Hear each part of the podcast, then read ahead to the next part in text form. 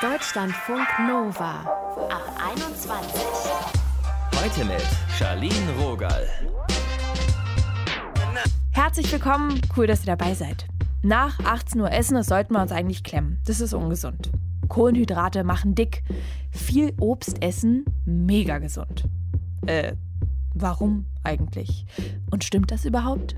Heute geht es hier um Ernährungsmythen, also um Aussagen, die wir übers Essen mal gehört haben und die wir dann für uns als Fakt annehmen und uns vielleicht sogar in was reinzwängen, um unser Leben danach anzupassen. Ihr hört dazu einen Molekularbiologen, mit ihm reden wir über Fett. Jetzt zu Bianca. Sie hat 500 Gramm Magerquark jeden Tag gegessen und dazu trainiert, alles für den aus ihrer Sicht perfekten Körper. Das war, wie Bianca jetzt sagt, Bullshit-Ernährung. Heute lebt sie vegan, macht Kraftsport, isst, was sie irgendwie glücklich macht und Bianca unterstützt vor allem auch Frauen dabei, Ernährungsmythen loszuwerden. Hi Bianca. Hallo. Wie hast du mit dem Magerquark Schluss gemacht? Ja, das war so ein Prozess, würde ich sagen. Irgendwann kam so der Gedanke auf, dass ich mir gedacht habe, irgendwie, das kann es nicht sein. Also ich habe es echt lange durchgezogen und jeden Abend schön die 500 Gramm Magerquark auch ähm, brav gegessen, weil ich dachte, es muss halt so sein. Und dann war ich aber irgendwann im Supermarkt mit einer Freundin und habe da wieder ein paar Pakete Magerquark aufs Band gelegt und mir irgendwie so gedacht, nee, eigentlich hast du da gar keine Lust drauf. Ne? Also irgendwie, dass du da jetzt irgendwie dich drauf freust, ist gar nicht so. Und dann habe ich so ein bisschen angefangen, darüber nachzudenken, ist es dann überhaupt das Richtige oder gibt es da nicht noch andere Wege? Und habe dann ja eigentlich auch aus dem Grund so unter anderem angefangen, mich wirklich einfach so auf wissenschaftliche Art und Weise mit dem Thema Ernährung auseinanderzusetzen und die erste Weiterbildung angefangen. Und du arbeitest ja jetzt als Coachin. Welche typischen Ernährungsmythen hörst du denn oft? Oh, das ist ähm, ganz breit gefächert, aber wirklich so von, ja, die Klassiker wie ähm, keine Kohlenhydrate nach 18 Uhr mhm. oder ne, ähm, Zucker macht süchtig oder auch, man muss möglichst wenig essen, um abzunehmen. Also das sind so wirklich das, was jeder eigentlich so wahrscheinlich auch überall schon mal gehört hat und wo wirklich ganz, ganz viele auch dran glauben. Ich muss gestehen, ich habe auch gerade so genickt. Ja, mhm. ja, äh, Zucker macht süchtig. Ist das mhm. nicht so? Ähm, nein, ist eigentlich nicht so. Das ist immer so ein bisschen, das wird, also Zucker wird immer mit so einer Droge verglichen. Ne? Ähm, und das ist halt einfach ein Unterschied. Also es ist ja, man kann sich das so ein bisschen vorstellen, man würde ja nie, wenn man Lust auf Zucker hat, einfach so den puren Zucker essen. Ne? Also man würde ja nie hingehen und den so aus dem einfach so aus dem Glas schlecken, ja. Genau. Und das ist eigentlich schon ein ganz gutes Zeichen dafür, dass das keine Sucht ist. Und man würde ja jetzt auch nicht abends losziehen und sich noch eine Packung Zucker kaufen, weil man jetzt so Lust auf Zucker hat, sondern das ja, ist eher aber eine Packung Schoki vielleicht. ja, genau. Das ist halt eher so das, was dahinter steht. Ne? Das löst halt was in uns aus ne? und das äh, schüttet Hormone aus. Das ist schon alles ähm, natürlich ein Mechanismus, der Lust auf mehr macht, das auf jeden Fall. Aber es ist halt nicht süchtig machend in dem Sinne. Was aber jetzt auch nicht auf der anderen Seite heißt, dass es nicht schadet, ähm, wenn man das ein bisschen reduziert. Ne? Das heißt, wie hilfst du dabei, solche falschen Vorstellungen loszuwerden? Bleiben wir doch ruhig mal ganz konkret bei diesem Zuckerding. Ja, wir gehen da ähm, sehr ganzheitlich dran. Also es ist halt nicht nur so, dass ich sage, Jetzt ähm, ist kein Zucker mehr oder ist auf jeden Fall Zucker, erlaubt ihr alles oder erlaubt ihr gar nichts mehr. Ne? Also ist, ich mache keine konkreten Vorgaben, sondern wir gucken uns immer so drei Bereiche an. Also das Essen, also das, ähm, ne, wie viel Zucker wird zum Beispiel gegessen und schauen uns das, analysieren das mal und vergleichen auch so ein bisschen Ist- und Soll-Zustand. Ne? Also auch da natürlich auch mit schon konkreten Vorgaben dann auch, einfach was so wissenschaftlich dann auch fundiert ist. Und dann gucken wir uns aber auch an, wie ist das Essverhalten? Also das heißt, ähm, wie wird gegessen und zum Beispiel in welchen Situationen wird zu zuckerhaltigen Lebensmitteln gegriffen. Und wir schauen uns auch an, ähm, wie ist das Verhältnis zum Essen? Das heißt, warum wird überhaupt zu den zuckerhaltigen Lebensmitteln gegriffen? Ne? Und Emotionales Essen. Mhm, genau, Hallo. genau. Ja, das ist ein Riesenthema, auf jeden Fall. Intuitiv essen ist ja so eigentlich das Schönste. Also diese Vorstellung, man hat auf etwas Lust und das ist zufälligerweise genau das, was der Körper braucht und dann geht es einem gut damit. Kann es überhaupt funktionieren, Essen ohne Beeinflussung von außen? Wenn ich mir jetzt alleine Social Media angucke oder irgendwelche Werbungen, ich hab's vor meinem Auge, der Käse, der so von der Pizza runterläuft. Ja, das ist echt so. Also es gibt ja ähm, so wirklich auch ganz viele verschiedene Hungerarten quasi, wie wir so angesprochen werden, ne? So wie du jetzt sagst, so, der, so Augenhunger oder so, ne? Wenn man mhm. dann so mhm. gerade Social Media irgendwas sieht oder in der Werbung und so, was einen total ähm, anspricht oder auch so Nasenhunger zum Beispiel, ne? Wenn man irgendwie was an der Pizzeria vorbeigeht und es riecht unglaublich gut, ne? Solche Dinge. Aber ähm, obwohl diese äußeren Reize sehr stark sind und die auch mit dem Alter zunehmen, also wenn wir auf die Welt kommen, dann ist, sind die inneren Signale noch am stärksten, ne? Also Babys, Säuglinge und ähm, kleine Kinder, die wissen ja noch sehr genau, was sie brauchen, können noch sehr intuitiv essen. Und das wird halt mit zunehmendem Alter, verändert sich das so ein bisschen. Dann werden die äußeren Reize immer stärker und die inneren Signale immer leiser, was aber nicht bedeutet, dass man das nicht auch wieder ein bisschen verschieben kann und einfach die, das Körpergefühl wieder stärken kann. Aha. Man kann also trainieren, wieder in so eine ursprünglichere genau. Denkweise zu kommen. Aber das, du sagst das schon, das ist halt wirklich Training. Ne? Also das funktioniert halt nicht von heute auf morgen und auch nicht nur damit, dass man das gerne möchte. Also es, es reicht halt nicht zu sagen, ach, ich würde mich gerne intuitiv ernähren und dann mache ich das von heute auf morgen, mhm. weil eben gerade diese ganzen Prägungen, ne, die da drin sind und die Glaubenssätze, die dahinter stehen, warum wir so essen, wie wir essen und was wir uns erlauben, was wir uns verbieten, das macht halt super viel aus und das ist echt ein Prozess. Also da muss man auch, das ist schon Arbeit, ne? Das ist leider so, ja. Warum coachten du vor allem Frauen? Mm, das hat sich eigentlich mehr oder weniger so ergeben. Also ich habe angefangen, ähm, vor allem im Bereich CrossFit zu coachen, weil ich damals da selber sehr aktiv war und habe da Frauen und Männer gecoacht. Und dann hat sich das aber so ein bisschen immer mehr entwickelt, dass ich immer mehr gemerkt habe, oh, es ist wirklich ein großes Thema, dass halt Frauen ähm, sich wirklich in dieser Diätspirale total befinden und einfach total verunsichert sind von den ganzen Informationen, die man draußen so bekommt. Mhm. Und dadurch auch locker 80 Prozent der Frauen, zu mir, die zu mir kommen, ähm, essen zu wenig und äh, haben, stehen sich dadurch total selber im Weg. Und das ist mir halt irgendwann aufgefallen und das kannte ich halt auch von mir selber. Und das ist auch so ein bisschen der Grund dann auch, warum ich gesagt habe, ey, da kenne ich mich gut mit aus. Ich weiß einfach, ich kann das so gut nachfühlen. Ne? Und ja, dann hat sich das irgendwie so ergeben, dass das so meine Zielgruppe wurde. Was ist denn Bullshit-Ernährung? Also ich sage immer alles, was ähm, so von außen auferlegt ist. Ne? Also weil, also ich finde es immer wünschenswert und das ähm, versuche ich auch mit all meinen Klientinnen zu erreichen, dass wir alle so zu Experten unserer eigenen Ernährung werden. Das heißt, dass wir selbstbestimmt entscheiden, was ist richtig für mich und nicht, was sagt irgendjemand, was richtig ist, auch was sagen nicht andere Experten. Auch was ich sage, muss ja nicht richtig für meine Klientinnen sein. So, die müssen schon selbst rausfinden, was passt und was in den eigenen Alltag passt, zu den eigenen Bedürfnissen passt und was am Ende auch umsetzbar ist, vor allem langfristig. Ne? Und Bullshit-Ernährung ist eigentlich alles, was vor allem die ganzen Ernährungsmythen beinhaltet, auch die ganzen Halbwahrheiten, so diese ganze Verunsicherung und dieses ganze noch mehr Regeln obendrauf legen. Ne? Voll, absolut. Also ergibt für mich total viel Sinn.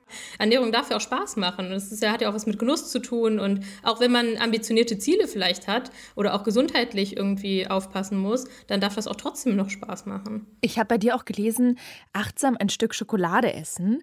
Mhm. Ich finde, das hört sich so gar nicht nach Spaß an. sondern Wieso einfach schnell rein damit und ja, jetzt die ganze Tafel sagen, am besten. Ne? Genau, dass man dann nicht noch sagen muss, hm, es schmeckt lecker, ich lasse es langsam auf der Zunge zergehen. Sonst denke ich so, aber ich darf nur dieses eine Stück essen. Ach ja, aber na, das ist halt so eine Übung einfach mal, ne? dass man mal sagen kann, okay, man guckt mal, wie, wie schmeckt das denn dann anders? Und vielleicht ist man ja nach dem Stück dann auch schon ähm, befriedigt. So, das kann halt ja auch passieren. Aber ich finde, sobald man da auch wieder anfängt zu reglementieren, indem man halt sagt, irgendwie, ja, nee, man darf aber nur ein Stück, das ist ja schon wieder in die falsche Richtung, ne? Weil dann wollen wir halt mehr natürlich, ne? Was ich auch sehr reizvoll fand, ich habe über Zyklusessen bei dir gelesen. Kannst du darauf nochmal eingehen? Ja, also das habe ich auch für mich so in den letzten Jahren erst ähm, mehr entdeckt, weil es einfach wirklich krass ist, so der Zusammenhang zwischen dem Menstruationszyklus und unserer Ernährung und unserem Körpergefühl natürlich auch. Ne? Also ich meine, wir kennen das ja alle so, alle Menschen mit Zyklus kennen die Hormonschwankungen und auch die Auswirkungen dessen, also vor allem auf den Gemütszustand, aber auch ähm, auf die Kalorienaufnahme, auf den Appetit, Heißhunger und ähm, ja auch aufs Körpergewicht und den Energieverbrauch. Es hat halt wirklich so große Auswirkungen. Und da macht es auf jeden Fall Sinn, da mal ein bisschen hinzugucken, weil wir halt also sowohl ähm, mit unserer Ernährung den Zyklus beeinflussen können, aber auch andersrum der Zyklus einfach unser Essverhalten sehr stark beeinflusst. Der Zyklus hat ja verschiedene Phasen und da kann man dann einfach ein bisschen gucken, welche Nährstoffe sind dann am wichtigsten in der Phase und wie kann ich meinen Körper da am besten unterstützen. Das ist schon alles sehr individuell und auch sehr wechselhaft. Ne? Also es ist jetzt nicht so, dass man sagen kann, ja, es ist immer an Tag X äh, vom Zyklus musst du das und das essen. Da muss man sich selber einfach ein bisschen kennenlernen. Aber dann kann man da wirklich ähm, ja auch für sorgen, dass man sich äh, über den Zyklus hinweg auch echt besser fühlt. Ne? Und auch die Leistungsfähigkeit, die Schlafqualität und die Stimmung und ja vor allem so Dinge wie Heißhungerattacken und so auch einfach ein bisschen besser regulieren kann. Gibt es da auch ein Pendant für nicht menstruierende Menschen? Mm, also da würde ich eigentlich einfach auch nur empfehlen, dass man achtsam sich ähm, immer beobachtet. Also es ist ja im Endeffekt egal, ob man jetzt durch einen Zyklus bedingt Schwankungen hat. Also ich denke, jeder Mensch kennt äh, gewisse Schwankungen, auch hormonelle Schwankungen natürlich. Ne? Die sind ja nicht immer nur zyklusbedingt. Hm. Und dass man einfach so ein bisschen mal ähm, sich beobachtet, auch im Hinblick eben auf das Essverhalten und ähm, die verschiedenen Appetit- und Hungerarten. Ne? Und wenn man dann so ein bisschen da so einen Zusammenhang erkennt, ne? vielleicht, ähm, das kann ja auch innerhalb von einem Tag schwanken oder halt innerhalb von einer Woche oder innerhalb, ja, wie jetzt halt in einem Zyklus, innerhalb von drei bis vier Wochen oder länger, ähm, dass man einfach so ein bisschen beobachtet, ne? ein bisschen da auch achtsamer wird und dann ähm, ja einfach mal schaut, was tut einem gut. Danke, Bianca, fürs Gespräch. Ja, super gerne. Danke auch. Und falls ihr noch mehr Tipps wollt rund um Bullshit-Ernährung vermeiden, auf Instagram findet ihr Bianca. Sie heißt Herzfood. Tschüss. Ciao. Deutschlandfunk Nova. Fettarme Bowls. Habt ihr das schon mal gelesen in irgendeinem so hippen Laden? Fettarmes Joghurt, das ist so ein bisschen alt schon. Chips ohne Fett habe ich jetzt auch schon irgendwo im Regal stehen sehen. Wenn wir uns gesund ernähren, dann geht es wohl nur mit ohne Fett oder wenig Fett. Fett macht Fett und zu viel Körperfett ist ungesund. Ist es echt so einfach? Darüber habe ich gesprochen mit Professor Dr. Alexander Bartelt. Er ist Biochemiker und Molekularbiologe und er erforscht das Körperfett. Hi Alexander. Hi Shelly. Viel Fett essen gleich viel Körperfett zunehmen. Mythos oder Wahrheit? Mythos. Warum? Also äh, grundsätzlich kann unser Körper sehr gut mit verschiedenen Bausteinen aus der Diät umgehen. Also er kann sowohl auf Fett sich ernähren oder auch nur mit Kohlenhydraten oder nur mit Protein. Letztendlich wird alles irgendwo im Körper verstoffwechselt und was zu viel dann übrig bleibt, egal ob es äh, vorher Fett oder Kohlenhydrate oder Protein bleibt, das kann der Körper dann in den Fettzellen speichern. Und äh, diese Fettzellen, das ist ja das, was den meisten Leuten äh, ja, ein Dorn im Auge ist, wenn sie den Spiegel sehen, mhm. ihre Rundungen, ihre natürlichen Polster. Aber das sollte es natürlich nicht sein, weil unser Körperfett gehört zu uns und es ist sogar gut, wenn wir unsere Körperfettzellen gut gefüllt haben und äh, nicht äh, ohne Reserven durchs Leben gehen.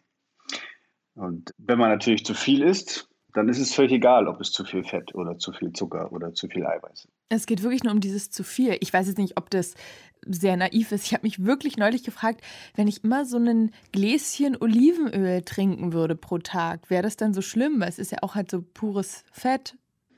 Also der, der Körper ist extrem effizient, die Kalorien aus der Nahrung rauszuholen. Und äh, je konzentrierter wir dem Körper die Kalorien anbieten, also beispielsweise einfach Zucker in den Tee gerührt mhm. oder wie du jetzt gesagt hast, Öl trinken, dann äh, zieht sich der Körper das da schon raus. Und wenn man mehr zu sich nimmt, als man verbraucht, dann legt der Körper das erstmal für schlechte Zeiten zurück. Und natürlich gibt es auch gute und schlechte Fette in der Ernährung. Das ist aber unabhängig insgesamt von dieser Kalorienfrage.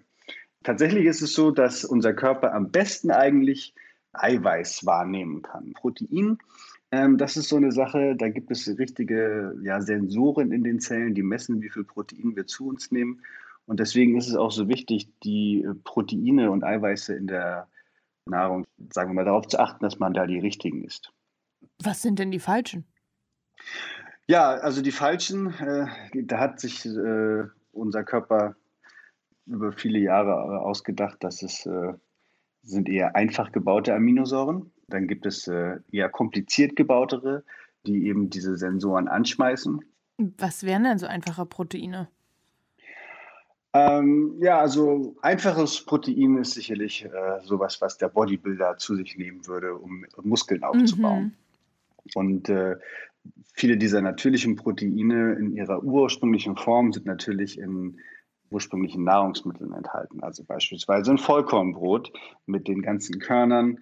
Beispielsweise sind es sehr reich an guten Eiweißen, an diesen komplexen Eiweißen und vor allen Dingen auch an essentiellen Eiweißen. Das heißt also Eiweiße, die der Körper nicht selber herstellen kann, sondern die er mit der Nahrung zu sich nehmen muss. Von den Proteinen mal zurück zum Fett. Warum hat denn Fett so ein schlechtes Image? Also grundsätzlich, weil natürlich die, die Wahrnehmung ist, dass wenn man zu dick ist, dann hat man primär zu viel schwabbeliges Fett auf den Hüften. Und dann kann man natürlich eins und eins zusammenzählen und sagen, das muss ja vom Fett kommen. Also das ist äh, der eine Punkt, den die Leute oft anbringen. Und zum anderen ist es natürlich auch kein Geheimnis, und das stimmt natürlich auch, dass Fett sehr viel Kalorien hat. Also ein Gramm Fett hat mehr Kalorien als ein Gramm Zucker. Mhm. Und äh, deswegen ist es schon so, wenn wir mehr Fett zu uns nehmen, dass wir da auch mehr Kalorien zu uns nehmen. Das ist das eine. Also da geht es um, um, um Körperform, grundsätzlich, äh, wie viel Menge in Energie steckt in Fetten drin. Und dann gibt es auch da, so wie auch bei Proteinen, auch bei Fetten natürlich gute und schlechte Fette. Das eine sind wieder die Fette, die der Körper nicht selber herstellen kann. Und das sind oft die, die gerade in solchen Ölen vorkommen, pflanzliche Öle oder auch beispielsweise tierische Öle, das klassische Fischöl sozusagen. Und warum die gut oder schlecht sind, das hat ganz einfach mit deren biochemischen Eigenschaften zu tun. Also von den Kalorien her geben sich die meisten gar nicht so viel. Aber äh, solche gesättigten tierischen Fette verhalten sich in den Zellen anders als pflanzliche ungesättigte Fette. Und das kann man sich einfach so vorstellen, dass äh, ein Stück Butter, das ist fest, das besteht aus tierischen Fetten mhm. und ein Öl, das ist flüssig, das ist weich. Und wenn man jetzt zu viele von diesen tierischen Fetten in seine Zellen steckt, dann werden die auch weniger beweglich. Und man kann ja also relativ einfach sich vorstellen, dass die Blutgefäße und unsere Körperzellen, während wir uns bewegen und denken, beweglich bleiben müssen. Und je mehr tierische Fette wir zu uns nehmen, desto mehr belasten wir die Zellen. Und äh, da können einige Zellen nicht mit umgehen. Und das führt dann dazu beispielsweise, dass in großen gesellschaftlichen Studien ganz klar belegt ist, dass Menschen, die mehr gesättigte Fettsäuren zu sich nehmen, in der Regel ein schlechteres Blutfettprofil haben und auch ein höheres Herz-Kreislauf-Risiko haben. Also von daher die Faustformel eher auf pflanzliche Fette und naturbelassene Nahrungsmittel zurückzugreifen, möglichst grün, bunt und flüssig, alles, was die Pflanzenwelt so hergibt, äh, dann ist man mit den Fetten auf jeden Fall auf der guten Seite. Du erforschst ja ganz konkret Körperfett. Wie können wir denn Körperfett loswerden, wenn wir wollen? Frage an die Wissenschaft. Also grundsätzlich äh, gilt da, es gibt nicht die eine Weisheit, leider nicht. Also die eine Weisheit, die es gibt, ist, dass man vor allen Dingen auf seinen eigenen Körper schauen muss und vor allen Dingen auch sich selber besser verstehen muss. Mhm. Und ähm, also es gibt äh, sicherlich äh, viele halbwegs kalorienreduzierte Diäten. Und ich meine nicht Hungerdiäten, weil Hungern, das äh, bringt nie viel, da ist der Jojo-Effekt vorprogrammiert, sondern wenn man tatsächlich Gewicht verlieren möchte, muss man erstens einmal in seine Lebensweise tief eintauchen, verstehen, wo kommen eigentlich meine Funde her, wie habe ich die denn überhaupt äh, angesammelt. Und da muss man sich überlegen, welche Diät passt denn zu mir? Was mag ich eigentlich denn gerne?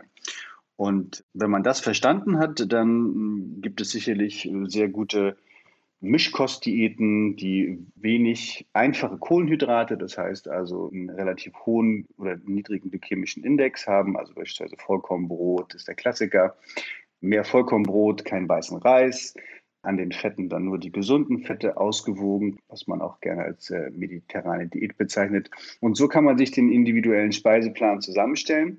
Am Ende des Tages muss aber leider doch immer stehen, dass irgendwo die Kalorien ein bisschen purzeln müssen, ähm, weil ansonsten gibt der Körper sie einfach nicht wieder her. Also Sport.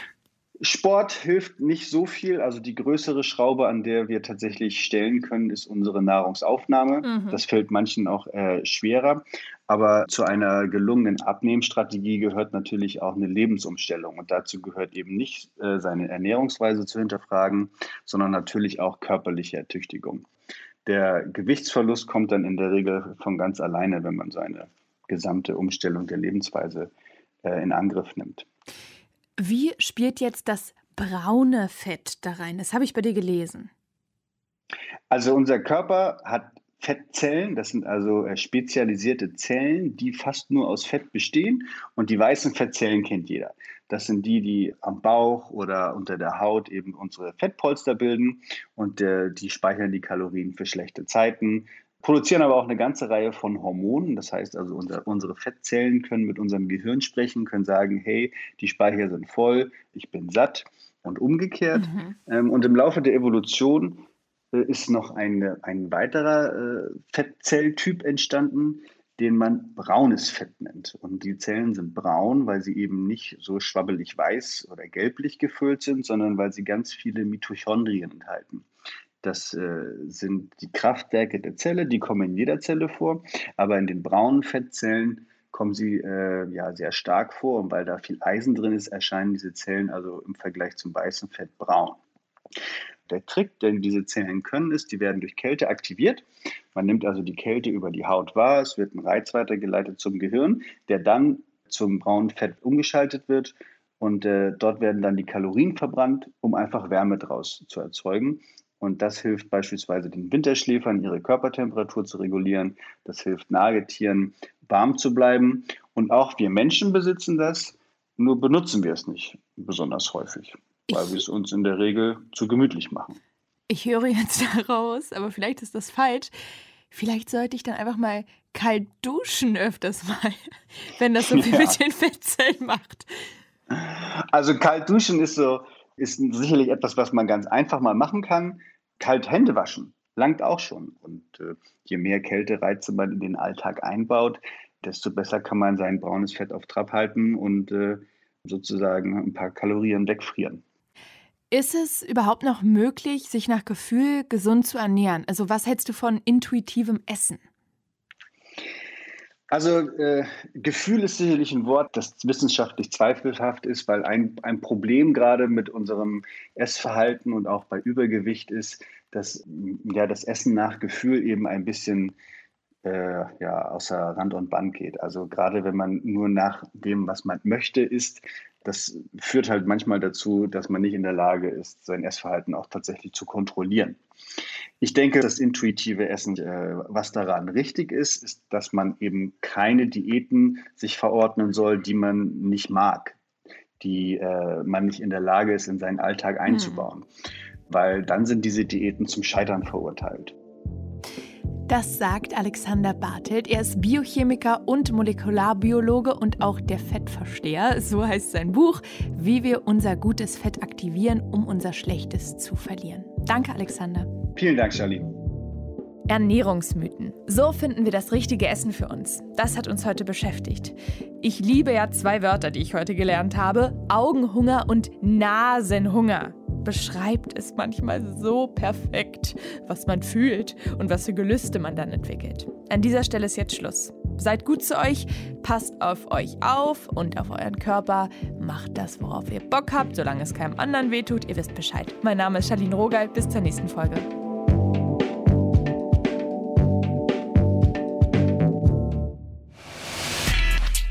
Deutschlandfunk Nova ab 21. 21. Die Podcasts jederzeit auch auf deutschlandfunknova.de.